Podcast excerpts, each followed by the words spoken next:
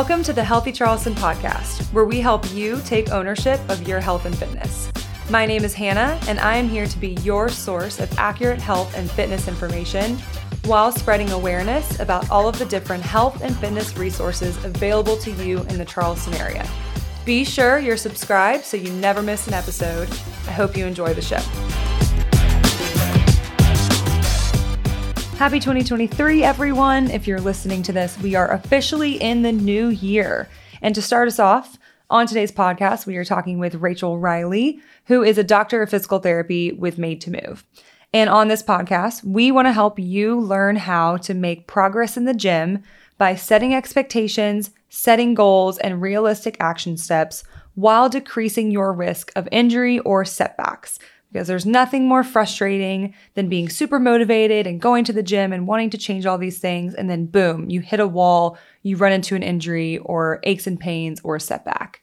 And so, if you're hoping to improve your health or focus on your health in 2023, this is for you.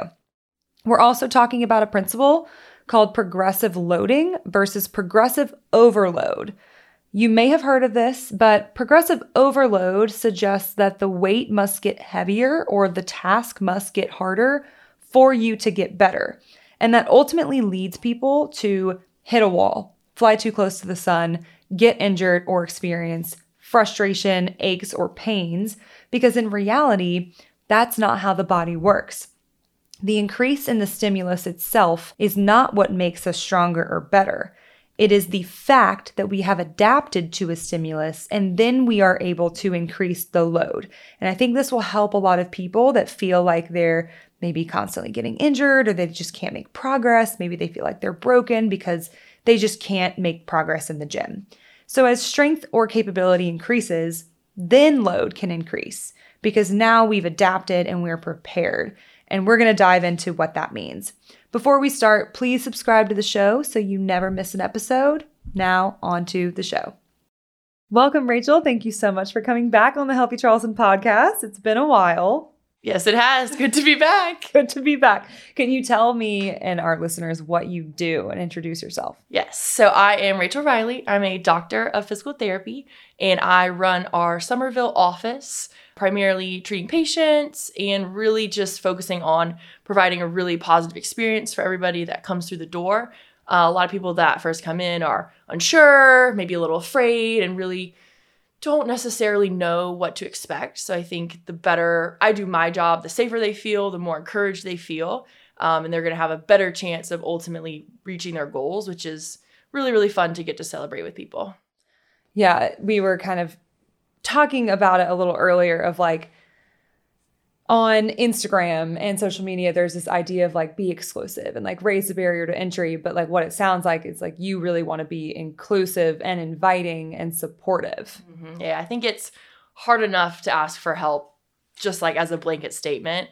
And I think physical therapy is inherently asking for help, saying, I, I can't do what I want to do. I can't, I'm not feeling how I want to feel. Probably those are overlapping and that's creating the problem. So I think it's there are probably a lot of barriers just as humans to not want to ask for help, to feel like we should be able to do things on our own, or maybe feeling like if we can't do something on our own, it, it says something bad about us or our character. So definitely I my goal is to create an experience that acknowledges that, but then creates such a positive experience that everyone leaves the room feeling like, all right, like I really feel heard and understood and encouraged to pursue what we actually do believe is possible. And that they feel empowered by going to physical therapy, not mm-hmm. like, oh, because I'm in PT, it means something is wrong. It's like, no, because you're in PT, it means that you're putting yourself first. Yeah, I think that's a big thing that we talk about a lot is we don't want to necessarily like nitpick flaws. I think that can feel like you're under a microscope and I think we're all inherently a little bit self-conscious. So the last thing we want to do is make someone feel broken or like they have more flaws. Uh, we know that everyone's unique, and there are many, many reasons why that's really advantageous to celebrate what makes us different and special in our own ways. Really incorporating that like makes it feel like a safe space.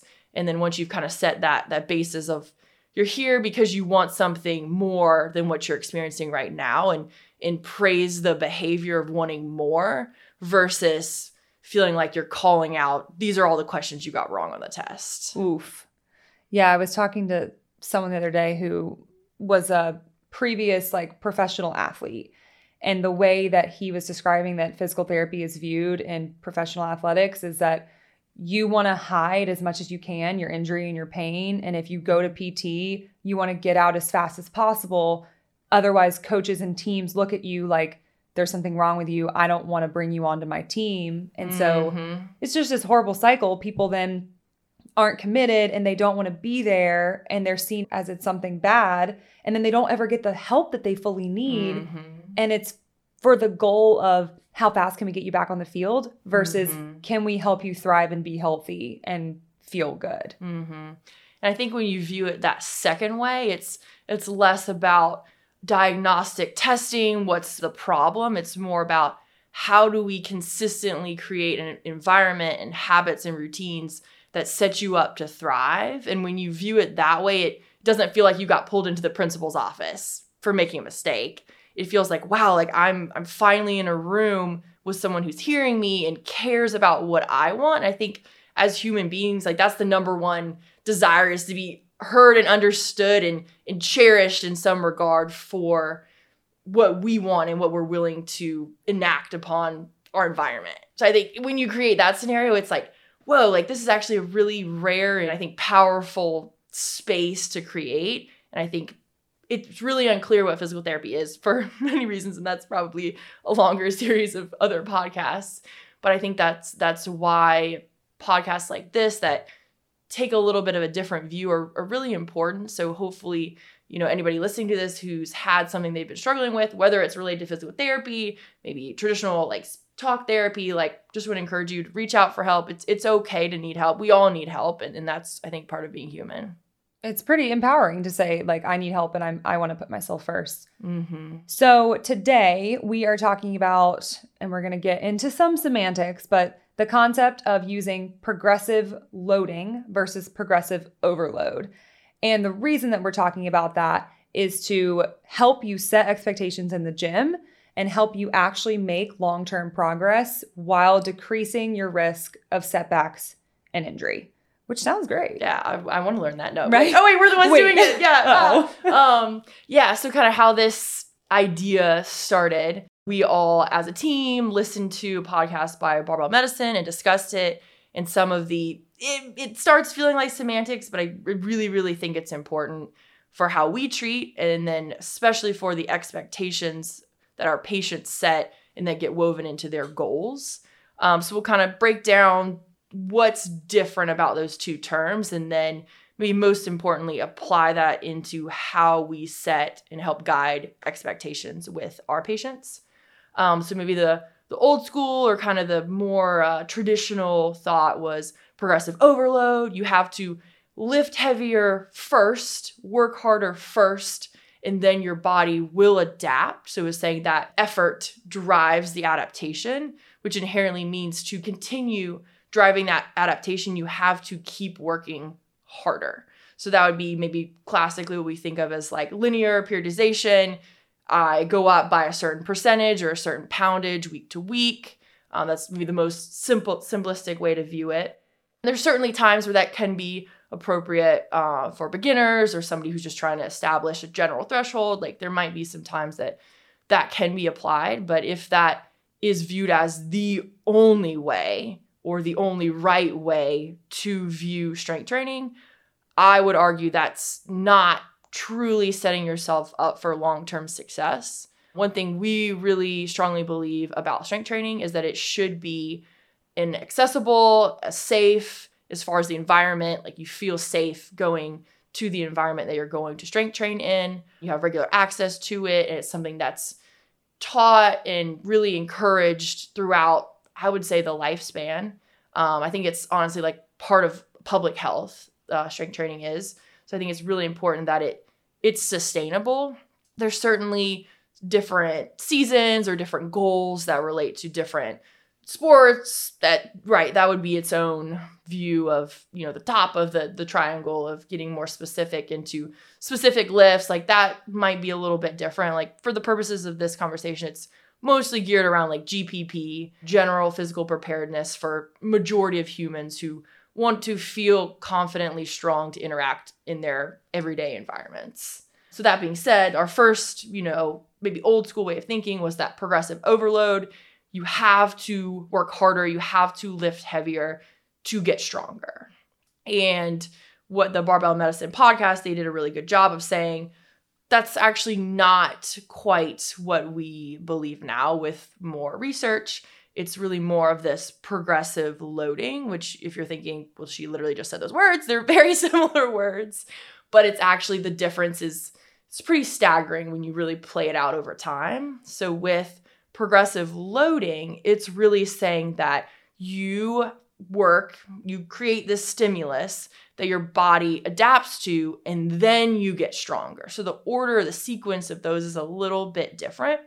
So that tells us we don't necessarily have to increase our weight week to week to get stronger. You could, hypothetically, as long as it's challenging enough, there are some caveats here. As long as it's challenging enough, if you did that same weight until it got easier and then went up a little bit, did that same weight until it got easier and then went up a little bit, you would be following more of the principle of progressive loading. You're seeing either, okay, I can do that same weight with less effort, or I can do a greater weight with the same effort the lighter weight initially required from me.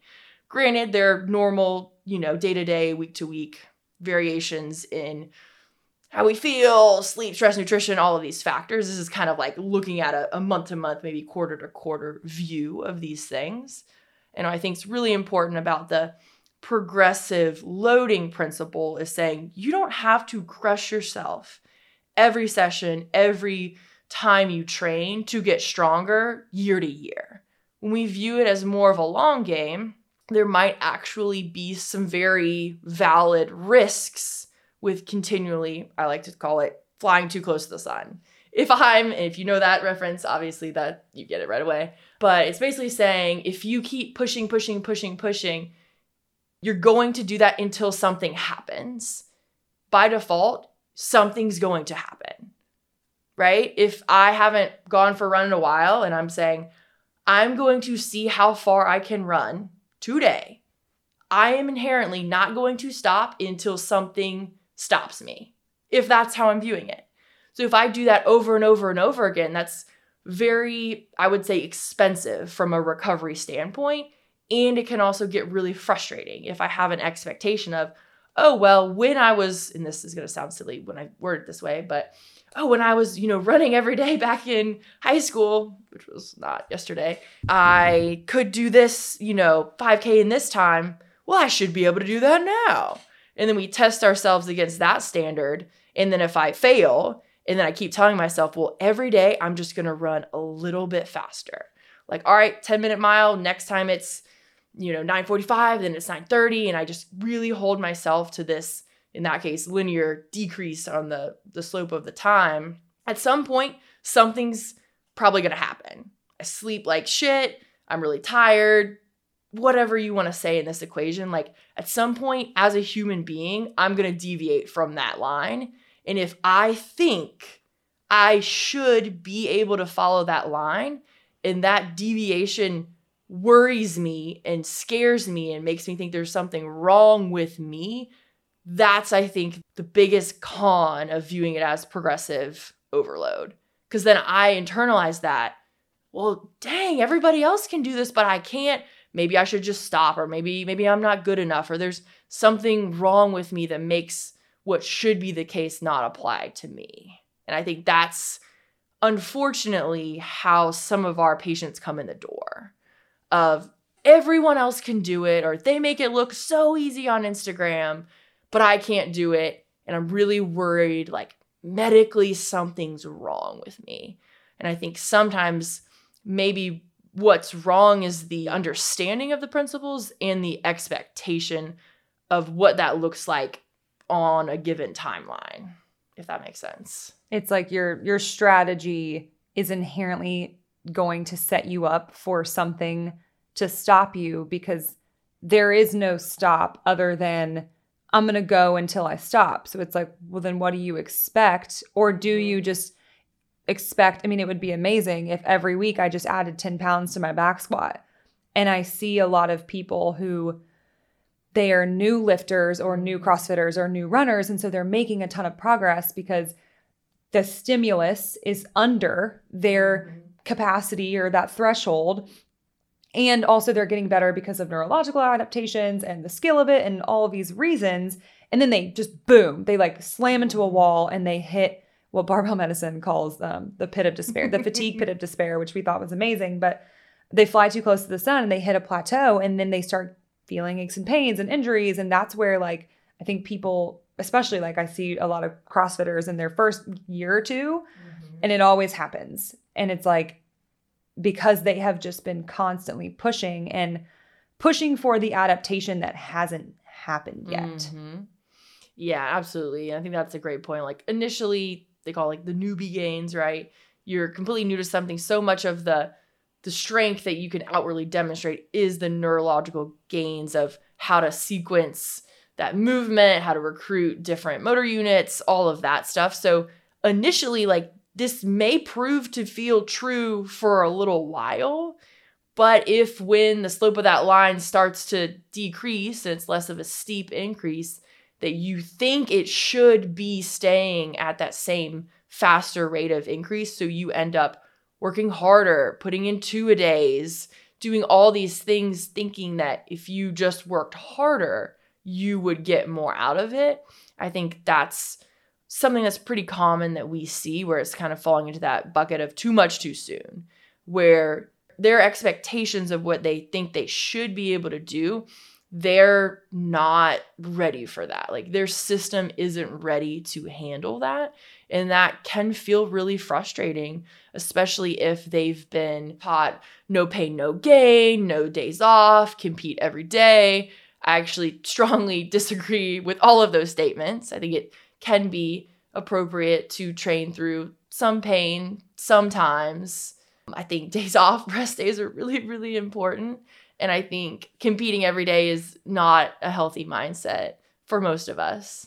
Um, so I think some of those phrases, like we've all heard them, we've all seen people wear t shirts that say them. So there's some kind of mentality of only the strong can do this, or you know what I mean? Where it's, it makes you start to question is there something wrong with me that makes me need rest days or wow why can i not keep up with so and so so and so so and so in the gym or those kind of questions i think we are often asked those in our sessions with our patients why can i not reach this level of success and i think that's where we sometimes present an alternate view of what success or how we can define success and I think that's where it really comes into expectations, which has a big role in goal setting. Because if we agree, and it's it's probably never quite this tangible, if we agree, someone's like, all right, I just tested my one rep max back squat, it was 200 pounds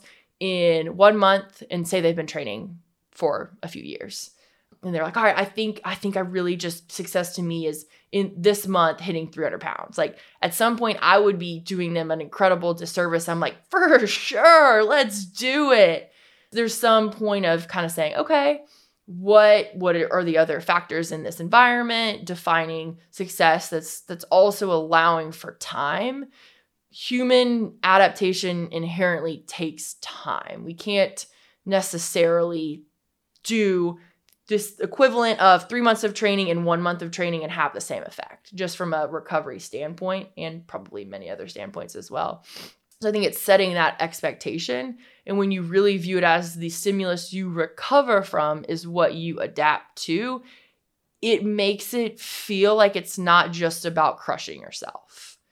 And we are no strangers to hard work. We're not saying, oh, just go easy but there, there's a certain point where doing more isn't actually getting you closer to where you want to go faster. And I think that understanding, once you understand that, it changes everything. There's reasons why, like, if you genuinely view what you're doing for movement as training, then I feel strongly that you should work with a coach. If some people, if it's, and there's nothing wrong with this either, I like to move, I love the social aspect, I love, I call it my recess time.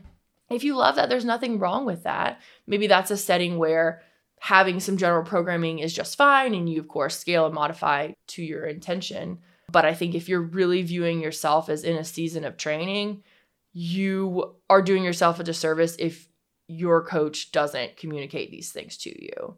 So I think that's something that we really prioritize is partnering with local coaches who really explain these principles. Um, I think it makes a huge difference about your kind of reactions to what happens in the gym and then your expectations for the long run. The Healthy Charleston podcast is brought to you by Made to Move Physical Therapy. Made to Move Physical Therapy specializes in helping you get out of pain and get back to doing what you love. We offer relationship oriented, one on one, individualized care to all of our clients, and we believe in putting the patient's needs first. If you'd like to work with me or any of our other physical therapists at Made to Move, check out the link in the show notes and get 10% off of your first session. We have locations throughout Charleston, Mount Pleasant, West Ashley, Summerville, and Daniel Island. Don't waste another day stuck in your pain. Follow the link and schedule an appointment today. Yeah, I think Jordan from Low Country Barbell explains this well when he talks about recovery, like recovery spoons. Mm-hmm. Is at the beginning of every week, you have so many spoons, and every time you experience something that's stressful, you use a spoon. And so, what people are doing when they're applying progressive overload, like the example that you said of, I'm just going to see how fast I can run today. I'm going to see how far I can run. I'm going to see how heavy I can lift. And you're doing that over and over and over again. You're always using your maximum amount of spoons and you're always hitting that maximal recoverable volume. In the best case scenario, you're probably actually overreaching constantly mm-hmm.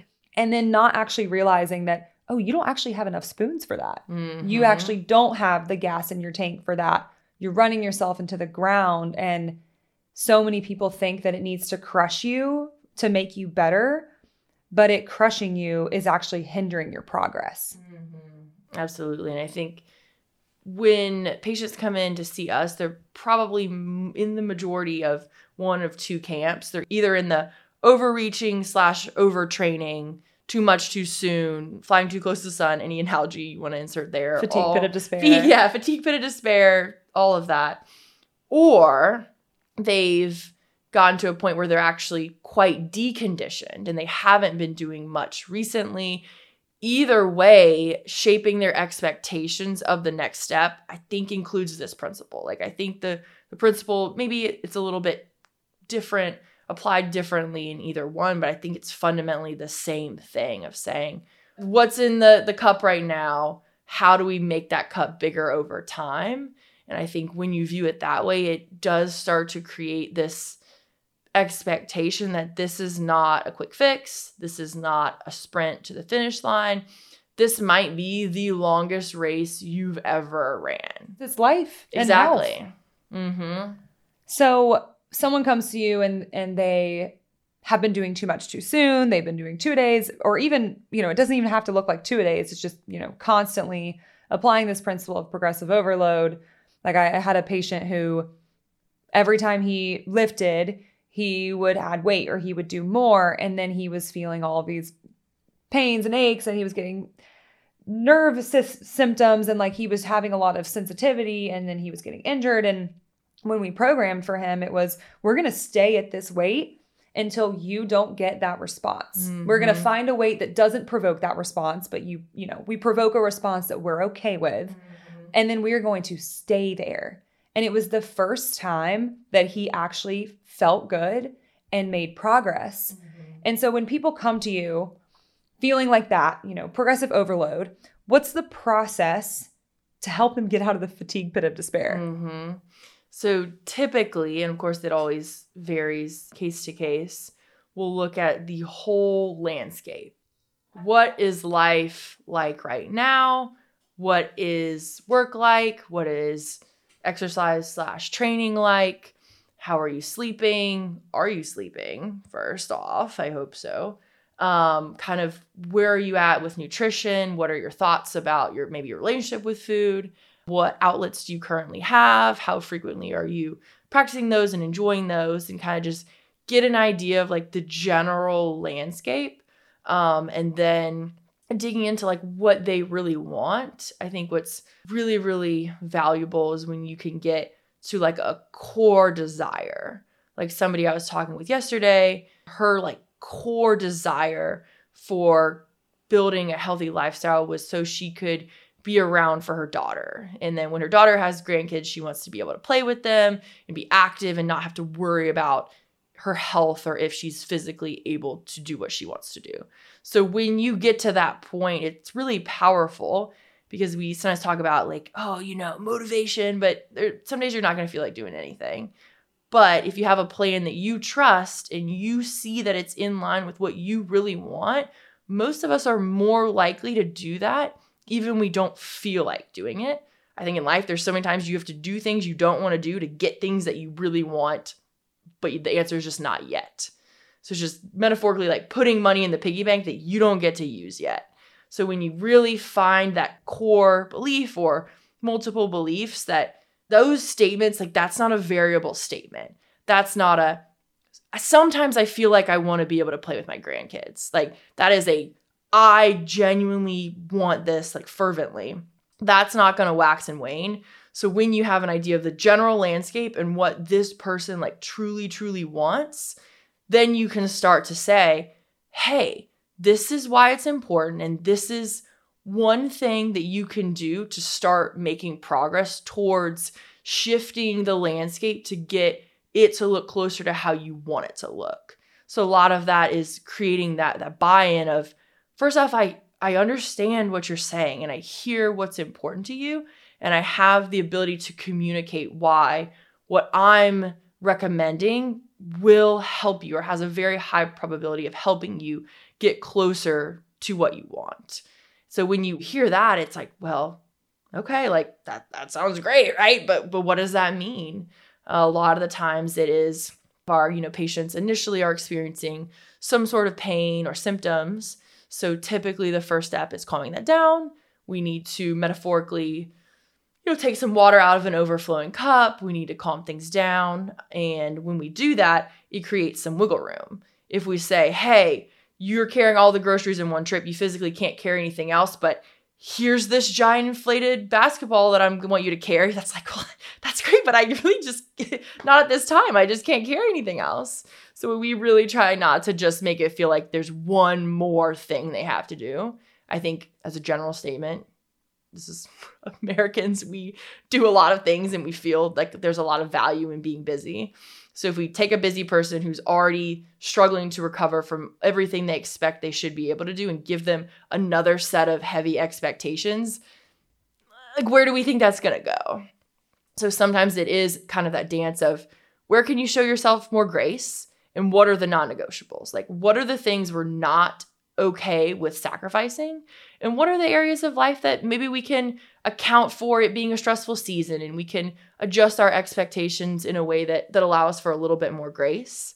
So I think it's it's a mix of that of where can we get a little bit of wiggle room? Sometimes that's maybe just a really fancy way of saying a deload, but instead of just a training deload, it's a little bit of a life deload of where can we find a place to breathe? Where can we have some more down regulation? Where can we expect a little bit less of ourselves for a certain amount of time to allow our, our systems to calm down and heal. So then we can start working a plan that that probably has a little bit more intention to it. I think when you view it that way it's not oh well you don't have to work hard. It's it's not that at all. Sometimes and i truly think that giving yourself grace sometimes is the hardest thing because it's a little bit invisible. You feel sometimes like you're letting yourself down or you should be able to do more. So I think many of us, for probably societal reasons, struggle with that giving yourself grace, letting things calm down.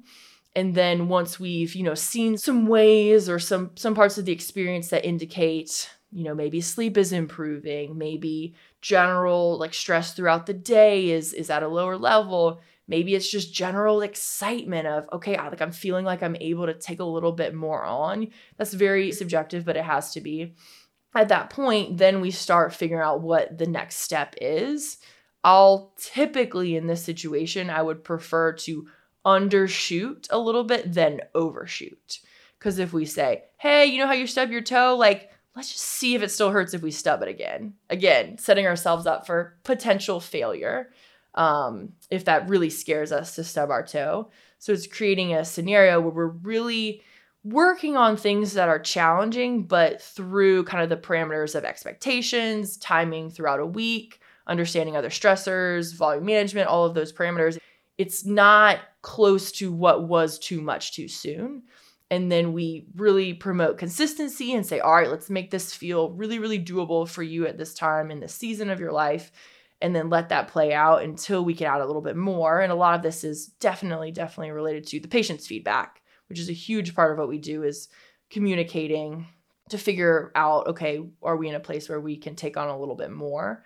And then at that point, it's just continually adjusting and uh, making it very understandable that we don't have to go up every week. We probably won't go up every week. Some weeks we'll even modify and change things or goals will change, like making it feel really fluid and flexible because for most of us it, it needs to be when we've been in a season of too much too soon, giving it that kind of relationship of we have to feel this out together. I think is the opposite of making a super rigid plan that has to go up by X amount every time interval that doesn't really allow for life. And the majority of the patients that I treat are not professional athletes.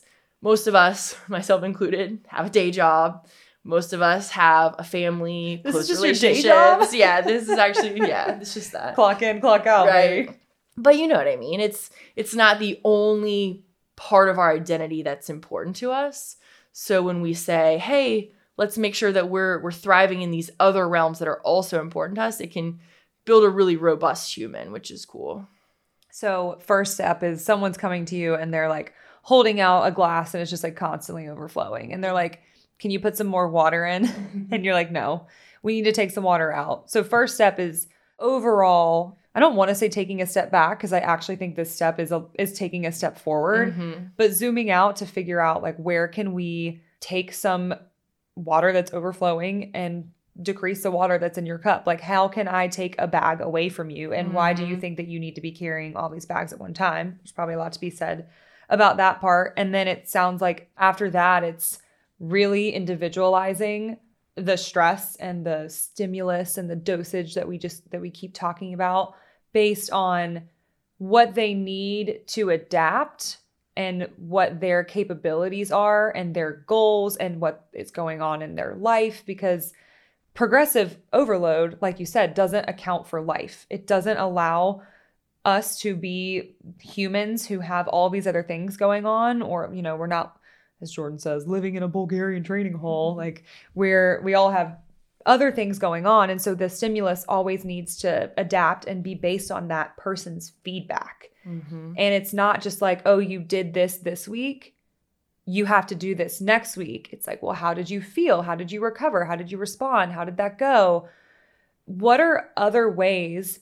How do you help people make progress in the gym? And what does that progress look like? Hmm. Again, I, I think it's how we define progress. I think for some of my patients, depending on kind of where they are in their journey, sometimes progress feels like not comparing themselves to other people. I think that often comes out of these conversations of like, hey, I'm in there for me. Like when, once we find those core beliefs that are unwavering and unchangeable, it doesn't matter who's next to you. It doesn't matter how much they have put on the bar, how fast they're going. And there's certain times where we choose an environment where we're going to be, you know, pushed and encouraged to work hard. But there's certainly times where those, you know, points of comparison don't serve us well. So I think sometimes that's a really, really valuable way or indicator of progress because that that individual who's no longer comparing themselves or comparing themselves less frequently or not letting that comparison guide their decisions i think they're more likely to make progress towards what's important to them versus continually chasing someone who may have very, very different life circumstances or even very different goals. That's a big thing whenever I'm interacting with a patient and they make a statement about that. Like, that's definitely something I kind of stop. I'm like, I think this is really worth celebrating. I think maybe the most traditional views of progress fall in that kind of PR camp. I think those are phenomenal. I think PRs are a great way to build confidence and they're a great metric for oh, this feels like it's working because I have a tangible way to view my progress. I think PRs can be really, really valuable. I think there's a lot of other non weight based or time based or volume based measures that really do create a more nuanced view of what progress is. I also think training consistently, I think sometimes that gets a little overlooked. If you're able to continually show up, put in the work, and do the other things that are important to you in life, sleeping well, you're investing in important relationships, you have other outlets, you have a nuanced identity, like those kind of measures of what I would say our progress, I think are a little harder to measure. But when those things feel more and more true for that individual, I think I would definitely call that progress. Yeah, I think an amazing goal is being consistent, training, strength training, participating in fitness, whatever that looks like for you. Setting a goal of I am going to do this this amount per week mm-hmm. and I am mm-hmm. just going to be consistent in that because there's so many other factors in our lives that are going to change that. Like you mm-hmm. said, I think a PR is kind of fleeting. Like, I think it's amazing, but if we're only feeling successful or accomplished because the weight that we lifted on that day at that time went up like what if you did it the next week and you you couldn't do it does that mean you didn't make progress and i think it's a it's a really cool thing to see but it's like i use this analogy a lot like hitting a pr is like oh the ice started melting mm-hmm. but it's like well what was happening between 26 and 32. Mm-hmm. So much progress was being made. And that's why I think we really like to focus on process goals. Mm-hmm. Yes, it's great to have an outcome goal, but you're not just going to hit it. It's not just going to happen. We need process goals and we need other ways of measuring success. And if you're listening to this, it's 2023. It's probably very newly 2023. And so, Rachel, like, how can people set themselves up for success, whether it's goals, whether it's resolutions, whatever you want to call it. I think everyone gets this little spirit of, and I kind of like it, of like new year, like, what do I want to accomplish this year? How can people set themselves up for success in the new year? I think a big part of that can be viewing how you word your goal is more of an outcome goal and a consistency based goal. And I think there's maybe a little bit of a stigma about, oh, you know, all these people join the gym in January and then they're gone by February. There's probably a lot of reasons why there are examples that makes that statement true in some regards. People a lot of people have probably like a very positive intention, but then they either come out way too hot or they have an expectation that that wasn't the next step for them. So that's one big thing I like to think about if we're standing at the bottom of the staircase and what we really, really, really, really want is at the top of the staircase. I'm not going to expect to jump up 14 stairs to the top of the flight. That just seems kind of silly, right? When we say it that way. But if I just think about literally what's the next step or the first thing that I do to get on the path towards what I want, a lot of that is delayed gratification and understanding that it has to be sustainable to really see and feel and experience the changes that you really want. So I'm a big fan of creating again kind of an environment around movement, around health that that keeps people coming back. I think for for many of us that can be a social aspect whether that's as simple as hey the people at the front desk are really nice to me at the gym and and that that kind of makes me feel welcome there or i really love my coach or my training partner or the people that i work out with I think that we're social creatures, and a, and a big part of that is interacting with people who are on a similar journey. So that's a big thing that I typically encourage, whether that's, you know, what exact setting that that works like for them or looks like for them. Some people like to move or exercise or train alone. Nothing wrong with that. But there's a reason why they crave that alone time. So it's viewing the continual pursuit of health as something that can be enjoyable and knowing that you're not going to get or reach your big goals tomorrow, next month. But if the process has enough enjoyable aspects, you're okay with it taking a while. And I think anything that is in the realm of something our our systems adapt to, it's going to be uncomfortable. It's going to be effortful. That that's kind of the whole point. But having those other aspects that also make it really enjoyable, whether it's just you love the music or it's your time out of the house away from your kids or it's something that you're really proud of yourself for doing and you're sharing that with your friends and your family. I think adding those layers to it encourage consistency. So for a lot of people that might be group fitness or the accountability of a coach or a trainer, some aspect of that I, I do think lends itself to consistency because we know adaptations take time and you might as well make it as enjoyable of a process so that you stay consistent.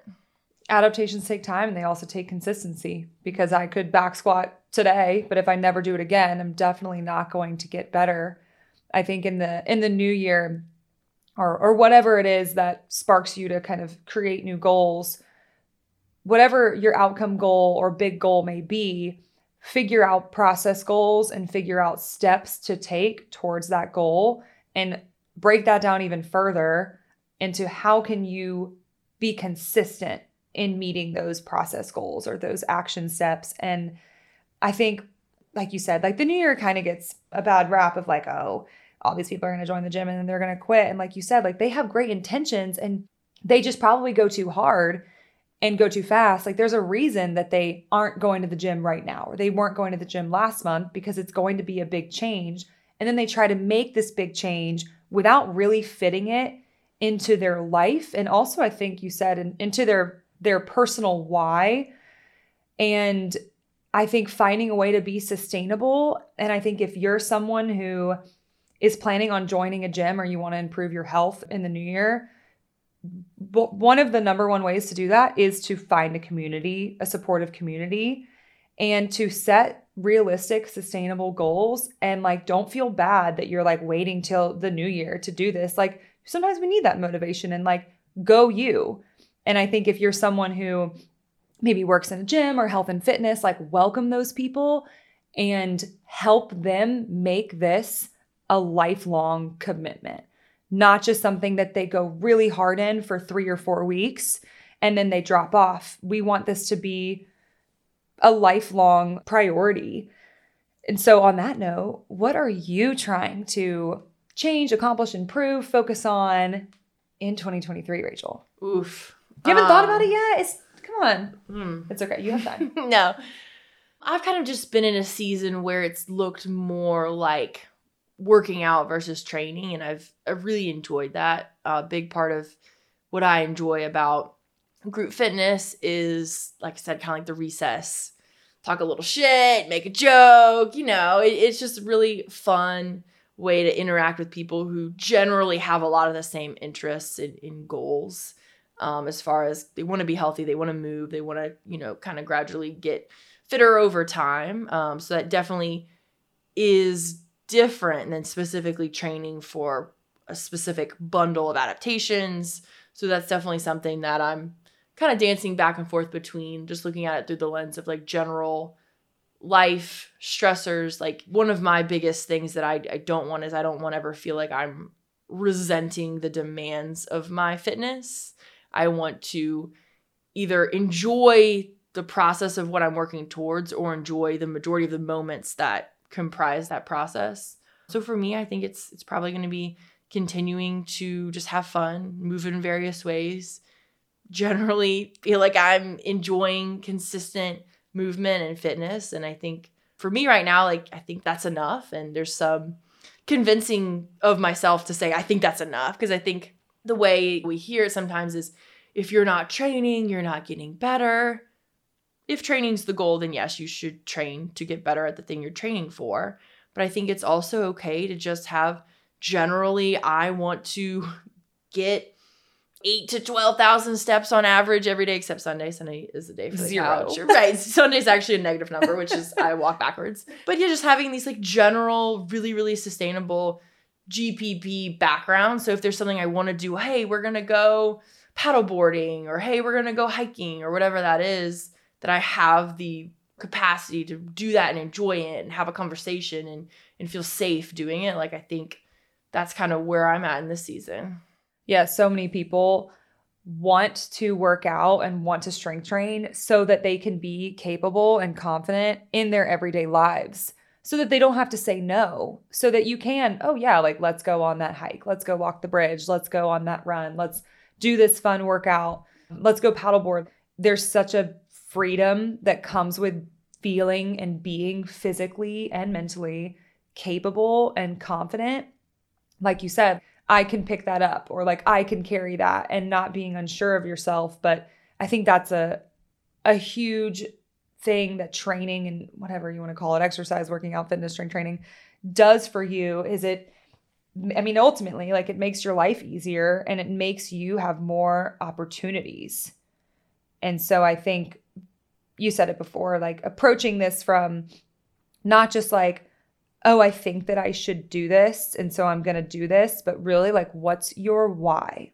And it's, you're always going to be more committed and more motivated when it's this deep core desire, this deep why, and not just like, oh, I think I should go to the gym. Let me go to the gym. No, I want to be physically capable. I want my body to be the reason that I can say yes. I want to play with my grandkids. And I think so many of our patients have those really strong whys and it's a huge reason that they make so much progress mm-hmm. absolutely i think that's kind of what it all comes down to when we talk about like what is progress or define your terms. I think a lot of times we talk about strength training. It's classically defined as you know these rep maxes increase. I think a lot of it like yes there's general principles like there has to be some kind of progression. There has to be an allowance for recovery. Like it can't be so random that you're you're missing that. But I think within general, you know, desires, a lot of people can get a lot out of two to three days of strength training. And maybe it's 45 minutes to an hour. Like it, it doesn't have to be every day. Maybe it shouldn't be every day. So I think kind of setting that expectation that every little bit counts helps versus the zero or a hundred mindset. And I think a big, big part of how we build self efficacy is creating a plan that that we can reasonably stick to. So I think if you set that expectation or that plan is so such a steep hill to climb that you're not able to climb it, it can actually backfire and possibly have the opposite effect that you want. Of, well, I'm just not cut out for the gym. The gym's just not for me. Or wish I was one of those people who just loved going to the gym. Or you know, we've all heard these statements, and those of us who enjoy like you said, exercise training, movement, blah, blah, blah, whatever word you want to call it, you've built some layer of self efficacy of, I know what I can reasonably expect myself to be able to do with, you know, day to day, week to week uh, variability. But like you kind of have an idea of what you're prepared for within reason. And I think that gives us a lot of confidence to say, I can pick that up or I can carry this or sure I'll, I'll, I'll do that activity with you and I think what a lot of our patients are maybe missing out on is that experience of true like confidence and like feeling like they have a really good, strong sense of their self efficacy. And I think strength training is a phenomenal way to build that. There's there's nothing that quite feels the same as when there's a weight or a, a volume or a task that you don't quite know if you can do but you've worked on it consistently. You've you've trusted the plan. You trust the the person providing you with the plan and then you're able to do it and it doesn't mean that it's not scary. It's probably going to be a little scary, but the way that you feel, what you experience after doing that, I think you remember forever. And yeah, sure, we can't all hit our one rep max every day, nor probably should we be trying. But that experience of like I can do hard things. Like that was hard, but I did it. That carries over to every aspect of life. And I think that's one piece that's really, really valuable about strength training. not only are you building muscle mass, improving bone density, connective tissues getting more durable, whatever you want to call on like maybe a more tissue capacity standpoint, like those building the things that are building self-efficacy, that confidence, like I think that is monumental, just as important, if not more important than the physical changes that your body will go through. And I think that's so many of us, we want to win. Like we want somewhere where we feel like we're doing something that's good for us and that's empowering. And I think hopefully there's different aspects of our lives that we can get that. I think training and fitness can be a really, really powerful form of that if we have a quality plan and if we have expectations that really serve us. And I think that's kind of full circle back to progressive overload versus progressive loading. Sounds like somebody just scrambled the same letters in a different mm-hmm. order, which kind of did. But I think it's really gearing it towards that expectation of are we allowing the body time to adapt? So this is sustainable. So this is overall enjoyable so that you get to build that confidence and self efficacy that quote unquote failing, going too hard in the paint, flying too close to the sun, trying to go from zero days a week to seven days a week actually has the opposite effect. So I feel strongly that your expectations and understanding of, of what's realistic is vital to defining success and progress because otherwise these things could have actually the opposite effect from what they're intended to be.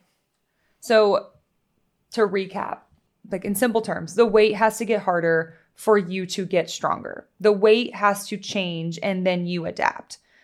However, what actually happens is progressive loading is that because you adapt, you now need an, a stronger stimulus to continue to adapt. It's that you apply the stimulus and then you adapt and then you can apply more stimulus. It's not that the stimulus has to get harder for you to adapt. Mm-hmm. Mm-hmm. You adapt first, which is why, like, staying at the same weight for a while, you you make progress because your body gets more used to it because you adapt. And then when you go up or you increase whatever the parameter is, you're prepared for that and you're less likely to probably run into the fatigue pit of despair or, or setbacks or injury. So, if for anyone listening to this, if you are looking for a gym, if you're looking for strength training, if you're looking to start that, there are so many amazing places in the Charleston and Summerville areas. Like, reach out, DM, message, and we will gladly point you in the right direction and help you along that journey. We want to be a resource for y'all. And then, Rachel, where can people find you and how can people start working with you? You can find me at 3507 Iron Horse Road, Building 300 during working hours. That's on Sundays. That's on the couch. Definitely not Sundays or Saturdays or Friday afternoons sometimes. Great. Um, Limited hours. no, the best availability. way is to, I don't know, I don't have our phone number memorized. You don't have our phone number memorized? No, that's kind of a problem. It's okay. The best way is to you can look at made2movept.com and then you can shoot us a contact us request form. If you want to follow me personally on Instagram, you can, but you really don't have to. It's basically just pizza and back squats, but that's all that really matters. that's all that really matters. Awesome. Thank you, Rachel. This has been great. To connect with Rachel, those links are in the show notes below. Otherwise, please subscribe to the show. New episodes are out every Monday. Happy 2023, Charleston. Have an awesome week.